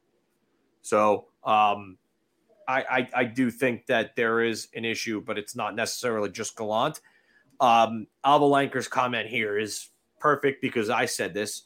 This is the 92 93 team all over again, and they need a disciplinarian because this leadership group is not strong enough to be held hands off and and let them do their thing something something changed between last year and this year, and I think they got a little too comfortable with Gallant's hands-off pr- approach, and then it's it, has got to change. It's got to change, and I don't I don't know I don't think it's Vincent Trocheck. I, he doesn't play the type of game that would give me the vibe that he's the guy in question. I think there are a few guys in question. I think one is Artemi Panarin. I think he's got to start waking up and start skating and moving his feet because he doesn't he doesn't skate nearly enough. He doesn't compete nearly enough. I think Adam Fox is one of them because in his own zone, he there are too many defensive lapses, too many plays where he's caught, you know, doing whatever offensively. He's lazy. He's not getting back.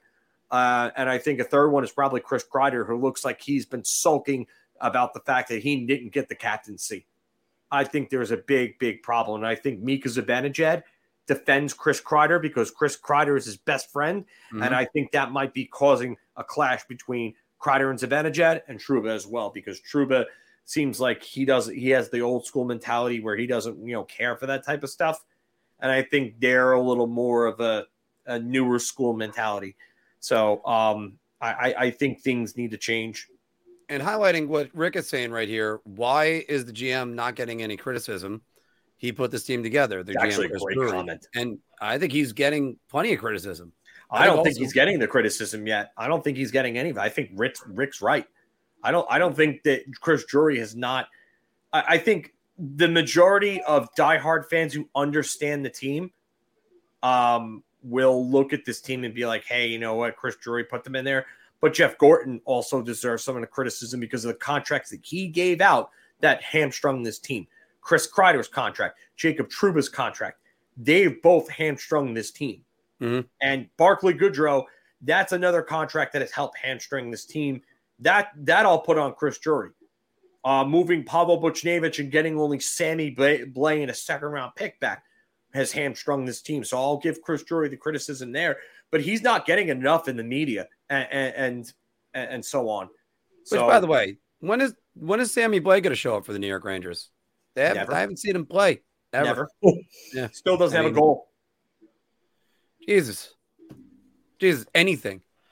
All right. Anthony, what do you got what do you got around the league? What can you talk about? Anything besides this? um there's not again, there's not really much. Uh no. I know there was the news there was a news last week that Brock Boeser had permission to talk to other teams, try to facilitate a trade. Um, uh, other than that, again, um, you know, there's not there's not much when it comes to the player movement. Um, you know, it's still early December. You know, trade deadline's what March third this year, so maybe um, you know maybe late January you start to hear some more you know rumors and uh, activity there warming up, but um, still a little too early right now. So I don't really think you're going to be hearing a lot when it comes to that. Yeah, I'm just seeing Pietrangelo is out with a family illness. Uh, even the Flyers are playing a little bit better right now. Like just Flyers are playing right now. I'm watching that one between them and the Capitals. So, so that's a little interesting Metro Division tussle. They're saying, by the way, I saw this earlier today. Uh, Jakub Voracek might miss the rest of the season with a concussion. Hope he's gonna recover and be okay. Yeah, that's that's not good. Oh, geez. You know who hit him, Phil? Dryden Hunt. Who? Dryden oh, Hunt. Dryden Hunt. Dryden Hunt's the one that hit him. Yeah. Um, Great player. Okay, by the way, we'll go on what Matt's comment is. The big reason why I think the locker room is in discontent uh, is because of the lack of accountability of the star players. If Gallant wants respect, he has to hold all players accountable. And then, yeah, that's Yeah. wow. Hold on. Yeah. Leo's Uh, comment. Yeah, Leo's comment. I, I I didn't see that. That's got to be something that just I didn't see that either. Real- Wow. All right. Yeah, we'll, we'll we'll look into that.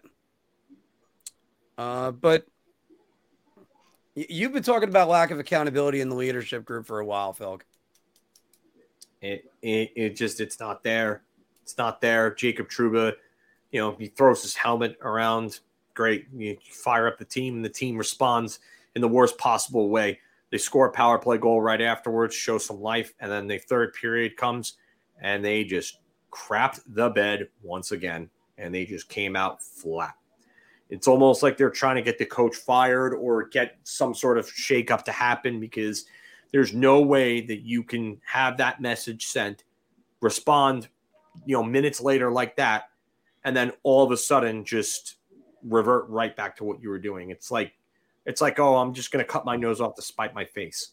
Yeah. Basically, what it is, and uh, I, I Gallant runs a meritocracy. I'd assume that this is a sarcastic Definitely a joke. comment. It's got to be sarcastic because Yeah, Mike's definitely joking on that one. Yeah, it's definitely sarcastic. So Again, you uh, can't you can't run those players out there 20 minutes, especially in the regular season. can't keep And running then- power play one out there for a minute and 40 seconds when the, the, it- the numbers get worse and worse and worse and worse as the days go by. They're down to like what 22nd in the league right now. It, it's you, you can't keep running them out there. You got to make changes. And Phil, this is the reason why I talk about the use of Lafreniere and Kakko on power play two, which is non-existent. And the reason why is let's say you throw Lafreniere on number one because he's the better passer. That's the reason why I'm going to go with him. But anyway, let's say you throw Lafreniere on there. Kid deposits one, and now his next shift, he's ready to get out there. All of us has played the game. All of us have been through this. How many times have you scored and then the next thing you know, you get another goal? Because you got to get opportunities where it's a better chance to score. If you're always going to be on on the bottom lines with uh freaking I don't, I don't even know the Ryan Carpenter centering him, then what's the point of having a number one overall draft pick? But there is no point. It's just it's just one thing after another with this team in terms of you know drafting and developing. They, they just they can't do it. And I mean, I, and, and I, I see the comments about like, oh well, they ruined Bedard too, and I I don't blame anybody for thinking that. I really Yeah. don't. It, it, it's sad, but you know, you you when you're at the point where your organization has just proven that they are completely incompetent in terms of drafting forwards, um, you know, that's the type of responses you're going to get from your fan base, especially when your coach, when one coach doesn't let them you know, Stick handle. on two on ones, and then you have another coach that's just not playing them, despite the fact that several other guys that have bigger contracts that have been around longer haven't been doing you know crap for you at five on five. Yeah, it just it becomes frustrating. It's it's old. It's tiring.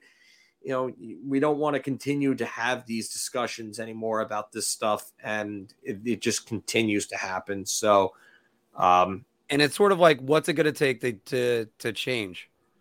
And that's why i end up saying things like maybe another loss maybe they realize it's sort of like you're ill and you're like no i'll be fine. I don't have to go to the doctor. Well you know what? You might need to go to the doctor that's just it- it's just it. And Yeah. then finally you get that all right all right I, I got a gangrene finger. I think i'll go to the doctor. By that time the doctor's going to look at you and go okay i'll just take that cut it off and then that's it. Yep. yeah, it's you gotta you, you gotta do it before it's too, it's too late. Again like i said before i wanted to use that line from predator of if uh we got to make a stand now or there won't be anyone left for the chat for the for the chopper yeah, yeah.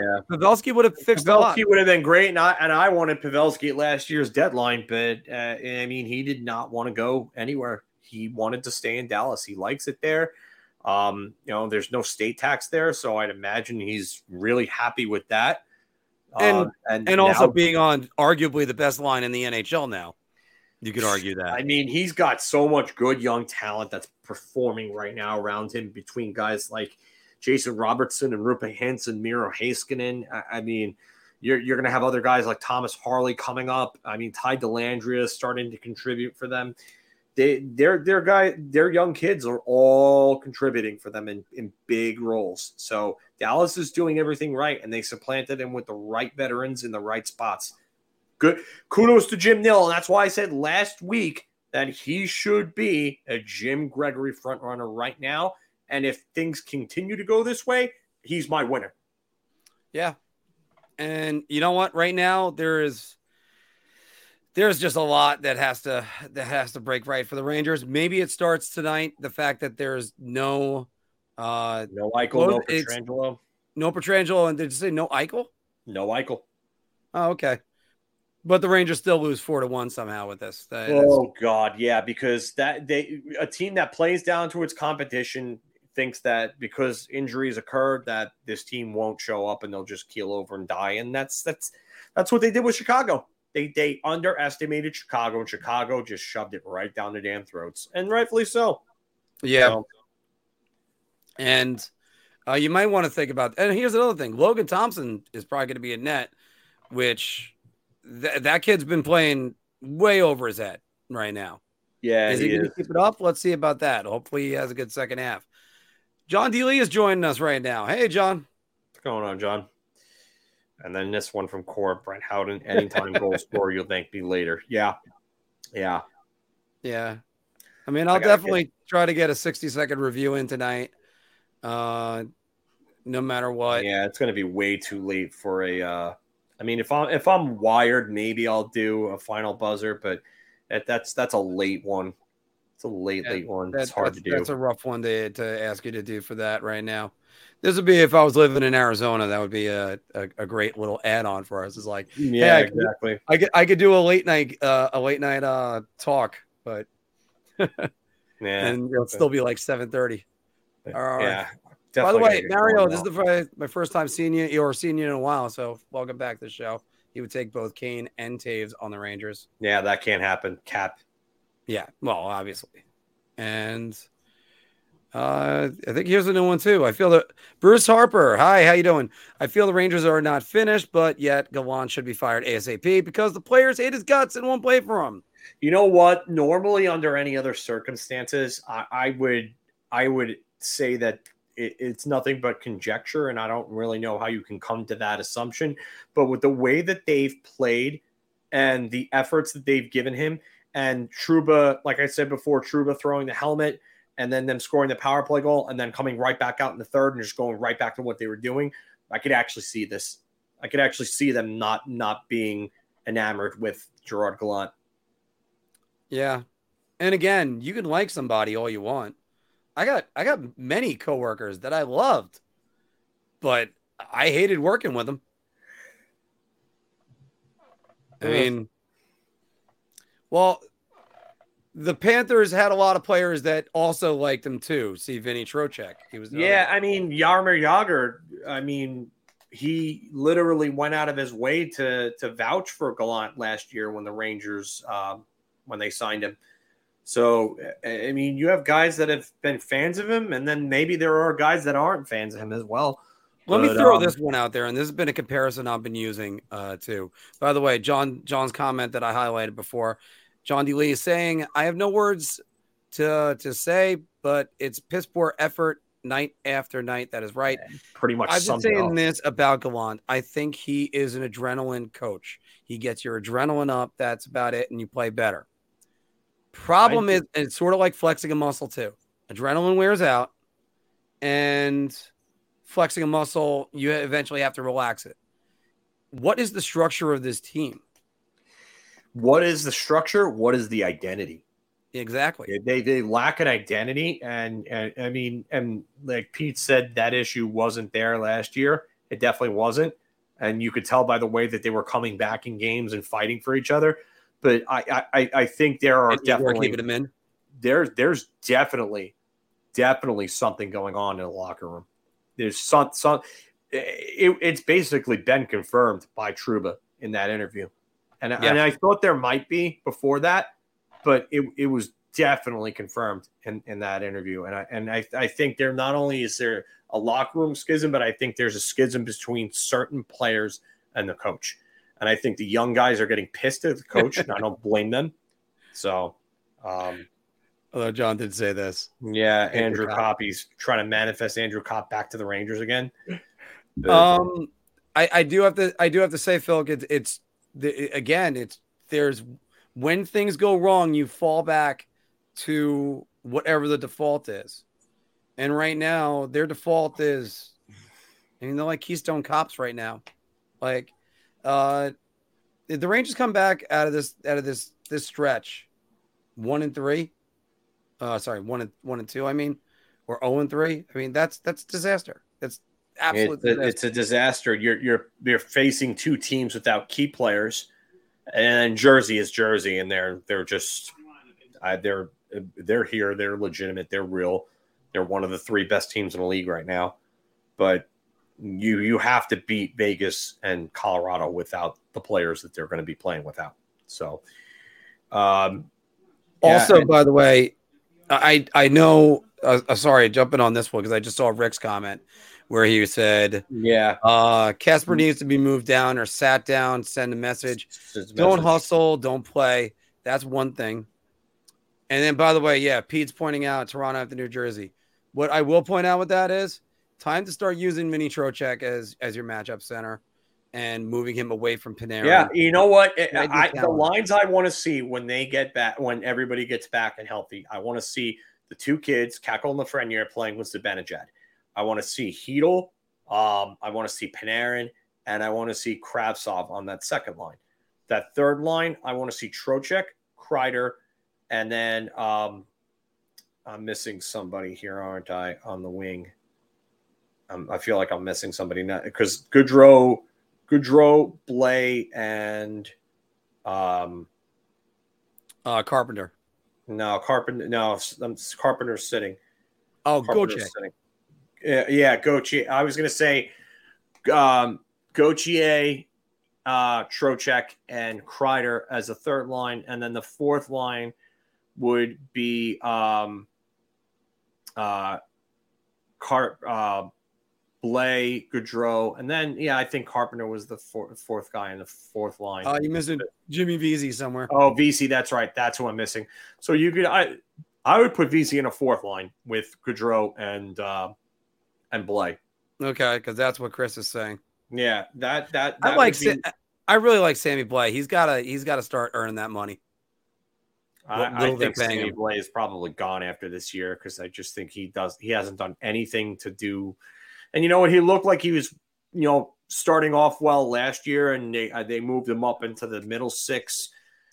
You know, before he got hurt, and he had that really nice assist to Lafreniere against Nashville, which was just great. Um, but I I I I I, can't. I I would move Trocheck away from Panarin and I, I and I, I know he's making five million. And you know what? I, I get it. You brought him in to be a second line center, but at this point, the team's not winning. The team's not winning with that combination, and Trocheck and Panarin are not playing well together. Just not. I think Trocheck would fit more with Kakko. So Uh, I- maybe, yeah, maybe. here's a quick oh, installment of uh Anthony's Who, Says Who No. says no? Ooh, uh, Mika Mi- Zibanejad, and Adam everybody Fox listening on audio, Mika Zibanejad and Adam Fox for Tage Thompson and Rasmus Dahlin. Who says no? And I gotta go with. no. I think Buffalo says no. Buffalo definitely says no. They're not going to go from Tage Thompson to Mika Zibanejad. Tage Thompson's younger. Um, he's Bingo. playing just as good right now as Mika Zibanejad, if not better. And uh, Rasmus Dahlin is playing very close to what Adam Fox is doing, if not better than Adam Fox. I mean, we know Fox is a Norris winner, but if Dahlin, like I said, if he keeps this up, Dahlin could win it this year, maybe. And for I- everybody watching us, and you go, wait, Anthony's not on screen. The man still listens. That's what he Yes. does. he still he's got- listens. Yes, he's he's doing this as well as making dinner right now. Which, So- Speaking of which, I got to go do myself. Yes, actually, by the way, I was about to start playing bye bye to get us out of here. So tonight we got the Rangers versus the Uh, the Las Vegas Golden Knights at 10 o'clock. And I think tomorrow starts the Islanders stretch. How do you feel about that Islander stretch, Phil? I mean, they're going to be.